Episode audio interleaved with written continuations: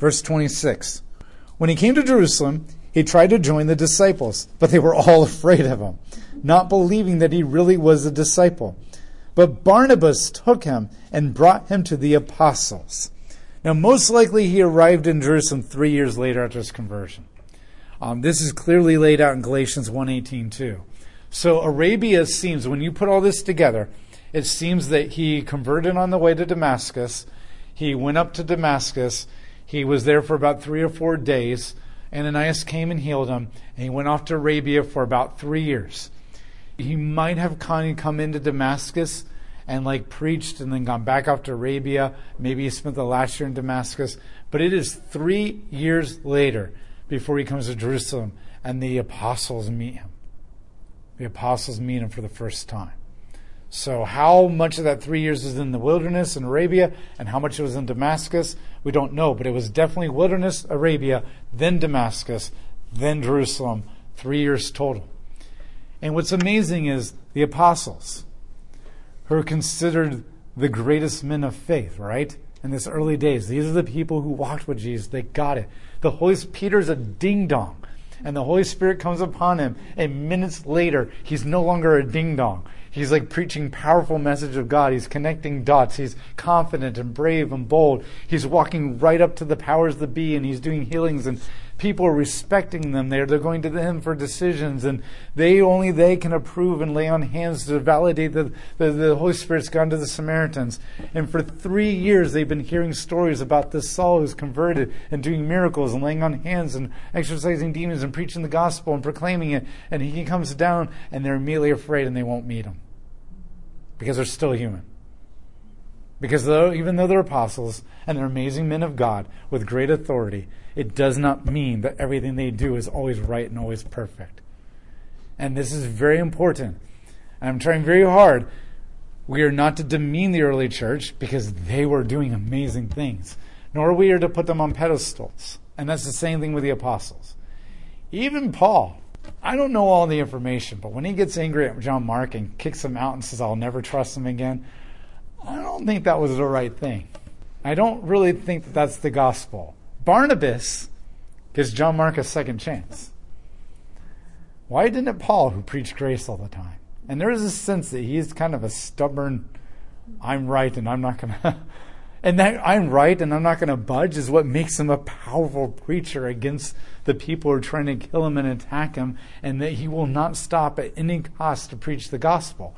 But with every strength, there's a weakness. It can also get in the way of intimate relationships. These guys and these women are not pedestals, or they're not, not to be put on pedestals. They're humans. They're humans, and they had their times.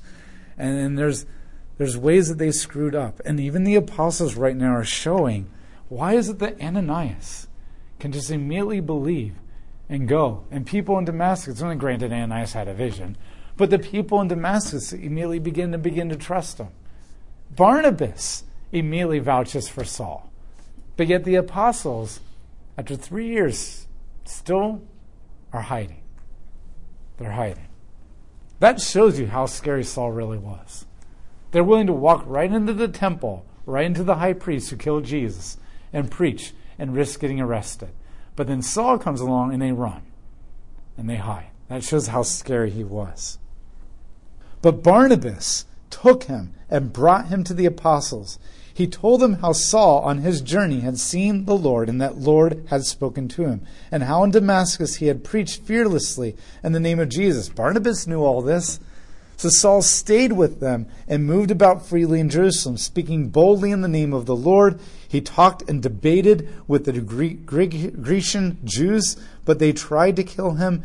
And when the brothers learned of this, they took him down to Caesarea and sent him off to Tarsus.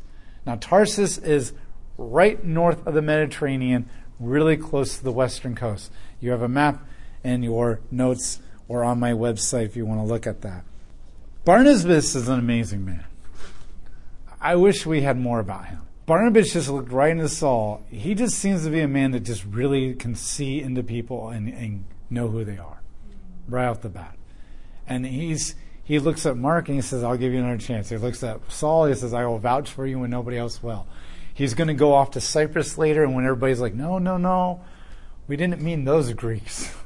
And he's going to go, nope, it's legit. And he's going to go, and when every time he speaks, people listen. And people say, well, if Barnabas is saying it, it must be true. And there's something about his ability to look truly into the minds and the hearts of people and his ability to just speak and, and have authority and not a power um, ruling authoritative sense, just a we know he knows what he's talking about. And he doesn't seem to be obviously he was a great teacher because he's going to be part of the missionary journeys. He's going to preach the gospel. But his authority seems to be on what God is doing in people's lives. What God is doing in people's lives. The apostles seem to have the authority to preach the word of God and the authority to know who Jesus is. Um, Paul seems to have that same authority, but Barnabas seems to just know what's going on in people's lives. And when he says, Yep, this is what's really going on with them, everybody's like, Okay, Barnabas says it. It must be true. And there's there's a different kind of respect for Barnabas and his word there. And he's willing to give Paul, Saul a chance when nobody else will. And not nobody, nobody, nobody, but the Jerusalem people. Now, maybe they're more afraid because they already have experienced persecution in chapter 7 and on, um, where people in Damascus probably haven't experienced that much because the Sanhedrin doesn't have much of a power up there. And so maybe that's why they're more afraid um, than everybody else. But I almost still think that Paul should have said, oh, yeah, you know what? Barnabas vouched for me when nobody else would in Jerusalem, and now he's vouching for John Mark on his second missionary trip. I should take his lead. I should take his lead. But God will still use it because now we will have two missionary journeys in two completely different directions because God can use anything. So they send him off to Tarsus. The irony here is Saul picks up exactly where Stephen left off. The last time we saw Saul is that he was standing in approval of Stephen, who was the only other person who said he could go toe to toe, head to head with all the authoritative people and debate them, and they could not own him in the debates. Not saying the apostles weren't like that, but that's not said of them. He was said to be full of the Spirit of God. He was told to be in Jerusalem and stand up against them. He is the beginning of the persecution. And the minute he spoke, they turned on him, the Jews, and began to try to kill him. And now Saul is right back where he was when Stephen was killed. And he said, the only other person said, to go toe to toe, head to head with all the Jews and debating them, and that they could not refute them. That he was full of the Spirit, and that they immediately began to try to kill him and attack him, and he had to flee. How ironic that God is like, you know the guy that you stood in approval of killing? And was the beginning of all the killing of the, the Christians, and that you begin to spearhead? Now you are literally in the spot that he was, and you're picking up where he left off. And now they're going to turn on you, and they're going to drive you out of the city and begin to attack you and kill you. And this isn't God getting revenge or payback. This is just God doing his thing and picking up where you know, you, you, you put a little bump in the gospel being spread here, but nothing can stop the word of God. And I will pick, use you to pick up where you created the bump. You built the speed bump, you're going to go in with a jackhammer and jackhammer it down again. And we're going to start and keep going where we left. That's the way I see it. Most likely, he was not driven away by force. It seems to be that later in um, Galatians 1.21, he says that he was called by God to go to Tarsus. So yes, they're trying to kill him. Yes, the heat is turning up, but it's not like, oh my gosh, I'm afraid I'm, they're trying to kill me, and I'm like literally running away, and they're about ready to kill me. Um, I'm not saying he wasn't afraid, but God came to him and said, go to Tarsus. Tarsus is his hometown. So now he's going back to his hometown, and he says that he received a vision from God to go there and to move on with the gospel. Then the church, verse 31, throughout Judea, Galilee, and Samaria enjoyed a time of peace, and it was strengthened and encouraged by the Holy Spirit. It grew in numbers and living in the living, living in the fear of Yahweh and the awe and the mystery of Yahweh. And so God gives the church a reprieve. It's got to be a kick in the pants for the Jewish elite when their greatest weapon has just converted to Christianity. And there probably was a little bit of a, what do we do now? And so, in the human nature of seeing this and being dumbfounded, in the political discombobulation and being defeated by this, and then just the supernatural, sovereign, divine power of God, persecution ceases in Jerusalem for a while. And then the, the church in Jerusalem is able to ah, breathe a sigh of relief. Now, it's not going to stop forever. It's not going to, but, but God gives you these moments. There's, there's calms in the storm that He does bring you. Okay, there a really respected man of God in the church in this region from our school, um, Al Eiton, passed away a few years ago. Always used to say, if you're not in a storm now, one is coming. The good thing is that God doesn't make storms last forever, or the intensity is not always in your face all the time. Um, so he gives them a reprieve, and it stops. And as a result, the church begins to grow. But here's what's interesting the church was growing before the persecution started. When the persecution kicked up in chapter 7 and 8, the church continued to grow even more. And now that the persecution has stopped and delayed, the church is growing even more. And I think the point here is that God is saying nothing stops the Word of God. Nothing stops the Word of God. Peace, persecution, an incredible weapon against me, Saul, political powers, whatever it is, nothing can. Even when, like, and this is post, if this isn't legit, it'll die out. But if it's from God, you can't stop it. And yeah, now his disciple is a powerhouse for Christianity. Yeah, we wonder what a lot of people are thinking right now. A lot of people on many different levels. And so this is, and now really think about this. Saul is the Gestapo.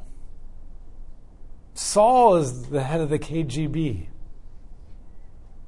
Saul is the man who literally had no problem grabbing men and women and children and arresting them and killing them, torturing them for information, and truly believed that he was righteous and absolutely justified and incredibly godly man for doing this. Not like deep down inside, I know this is all about power and oppressing people because they're inferior. And I don't really, I just want more and more power. And I'm willing to hurt these people and I'm willing to use them as a scapegoat to gain more power. But I really, truly believe that God is smiling upon me as I murder women and children in the name of Yahweh. And I really believe that this is the right thing to do. That's somewhat psychotic. I'm not saying he was. But if you would look on him on the outside, you'd be like, that is jacked up. And yet, 180 within one conversation gives it all up, and within a couple of years becomes on fire and goes the complete opposite direction. This is a powerful conversion. This is a powerful conversion. This is what I tell my students all the time. The Bible is full of stories of horribly jacked up, flawed people being used by God. Abraham is passing his wife off as a sister to use her as a shield on multiple occasions just so that he won't get killed. Jacob is literally going after women, a woman just because she looks good, and then gets married to another person that's not enough, and then literally uses his own wife, Leah, as a human shield when his brother is coming to kill him. And literally dis- disowns his other sons because they're not their favorite, and yet God uses them. Gideon literally is skinning his own Israelite people alive because they would not give him bread and water. Yet he was willing to let the enemy of the Midianites stay alive if they had made a deal with him. Samson is literally a narcissistic, chauvinistic, womanizer man who is a sex addict, who's sleeping with Philistine prostitutes, who literally mistreats his wife and calls her a cow at her own wedding, and then abandons her after she, he kills a bunch of people of her people. Disappears for three months, comes back, and comes back and says, I want to have sex with my wife, give her back to me. And when he says, You abandoned her, I gave her to somebody else, he says, Now I have the right to kill people. And then he goes up and kills people, sleeps with another Philistine prostitute, sleeps with another woman, and then asks God to give him revenge for his eyes at the end of the story. David literally rapes a woman because in a one night stand and then murders her husband and the 50, at least 50 soldiers under his command just to cover it up. He cuts the head off of Goliath and carries it around as a trophy for 40 years. As he sleeps with multiple women and has multiple wives, which is a violation of Deuteronomy chapter 17, 14 through 20. And they can go on and on and on. And yet, Hebrews says, by faith, Gideon. By faith, Samson. By faith, David. Hebrews 11 is not the hall of faith. It's not God saying, look at these amazing people of faith. The whole book of Hebrews is about how Christ is superior and greater to the priesthood, to angels, to Moses, to the law, to the tabernacle. Everything. And then Hebrews 11 says, Your object of faith is not the tabernacle, it's not the priesthood, it's not, it's Jesus. And then the point is, by faith and God, under the Old Testament and the Old Mosaic law, they were able to do these things. When they put their faith in the object of the Old Testament, of God, they were able to do this. How much more could you, with Christ as the object of your faith, do this? It's not that they were amazing people of faith, it was that the Christ and God are amazing objects of faith. And when you put it in the right object, you can do an amazing things. And I don't mean object as an objectification. I mean just grammatically speaking. And this is what I tell my students every day. If this is the people that God is using, if God comes to the time period of the judges where the Israelites are said to be worse than the Canaanites, the end of Judges ends with the Israelites doing the same thing to their own people that Sodom Gomorrah did to the angel, wanted to do the angels. That they're involved in bestiality and pedophilia, the Israelites are. That they're worshiping pagan gods, they're sacrificing their sons to the gods in order to have their houses blessed. They're sacrificing their daughters to the gods to win victory in battle. Okay? They're doing all these horrible, despicable things that warrant them being wiped out. And Samuel single handedly brings a revival to that generation. If God can do this with Saul, the whole point of the Bible is not look at these amazing people of faith. The whole point of the Bible is look at what God can do with anybody. Look at what God can do with these people who had these sex addictions and these alcohol addictions and these, these power trips and this oppression, exploitation, things that are going on in their life, their, their narcissistic tendencies. And yet, even when they don't even completely turn around to God, Lot literally passes off his daughters and says, Here, you can rape them and violate them instead of these two guests in my home. And God looks at them and says, That's enough righteousness that you're at least willing to protect the angels, that I'm going to extract you and save you. And we're like, What? That's not righteousness. But in God's book, faith like a mustard seed. And the Bible is literally full of stories of God taking the scum of the earth, the weak of the earth, the, the flawed of the earth, the, the corrupt of the earth, the, the most sinful of the earth, the, the, the, the least confident of the earth. And then, even when they don't fully commit themselves, he does powerful things with them. And then, when they fully commit themselves, he gets all the glory. And if God can do that with them and with Saul, then there is nothing that you can do that will keep him from doing it to you. And yes, you can say, Forget you, I don't want to follow you. But it, if you have faith and you're trying to pursue Him, it doesn't matter what sin you've committed, it doesn't matter what addiction you're struggling with, it doesn't matter what doubts you have, it doesn't matter how low your self esteem is, it doesn't matter how suicidal you are, how depressed you are, how distracted you are. If you're at least saying, But I'm going to try to pursue Him. I, I may not be moving as quickly towards Him as other people are. But remember, it's not always like it's whether you're facing him or not. You can be two feet away from God and facing the opposite direction. And you can be a mile away from God and facing towards him. And God goes to the tax collector in the temple and says, He's more righteous than the Pharisee. Because he's facing the right direction. And as the author of Amazing Grace says, no, I'm not what I ought to be, but I'm not what I used to be. And I remember this guy when I was younger. Um, we worked construction together. Um, his name was Mike. And um, he was stereotypical Hell's Angels, narcissistic. Um, poly, um, him and his wife had sleeping swinger parties all the time. And um, we had to paint this church, and he refused to get in the baptismal paint the wall because he was afraid he was going to die under the wrath of God. And and then he converted to Christianity. And and he was a cusser and a drinker and all this kind of stuff. And and then a few years later, a lot of that started going away, and God began to produce fruit. But there was he was still rough around the edges, and and people would be like, "What? You're a Christian?" And his answer was always like, "Yeah, but you should have seen me a couple years ago." And, and I think this is the power of the Bible. It's not how amazing these people are, it's how amazing God is that He walks into the most broken, the most sinful, the most depressed, the most low self esteem lives, and He just transforms them. And if He can do that for them, He can do them for you. He can do them for your grandchildren. He can do them for your kids. He can do them for your neighbors. He can do it for the Democrats or the Republicans. He can do it for anybody. And that's the point of what we're seeing here. And for the rest of Acts, we need to say yes. Saul, Paul, is going to do amazing things for God. And yes, there are times when you're in doubt. You should look at him as an example. But that's not really the way you should be looking at him. Ultimately, you should be seeing this is what God can do. And the example we look at is not, look how amazing Paul is. I will emulate him.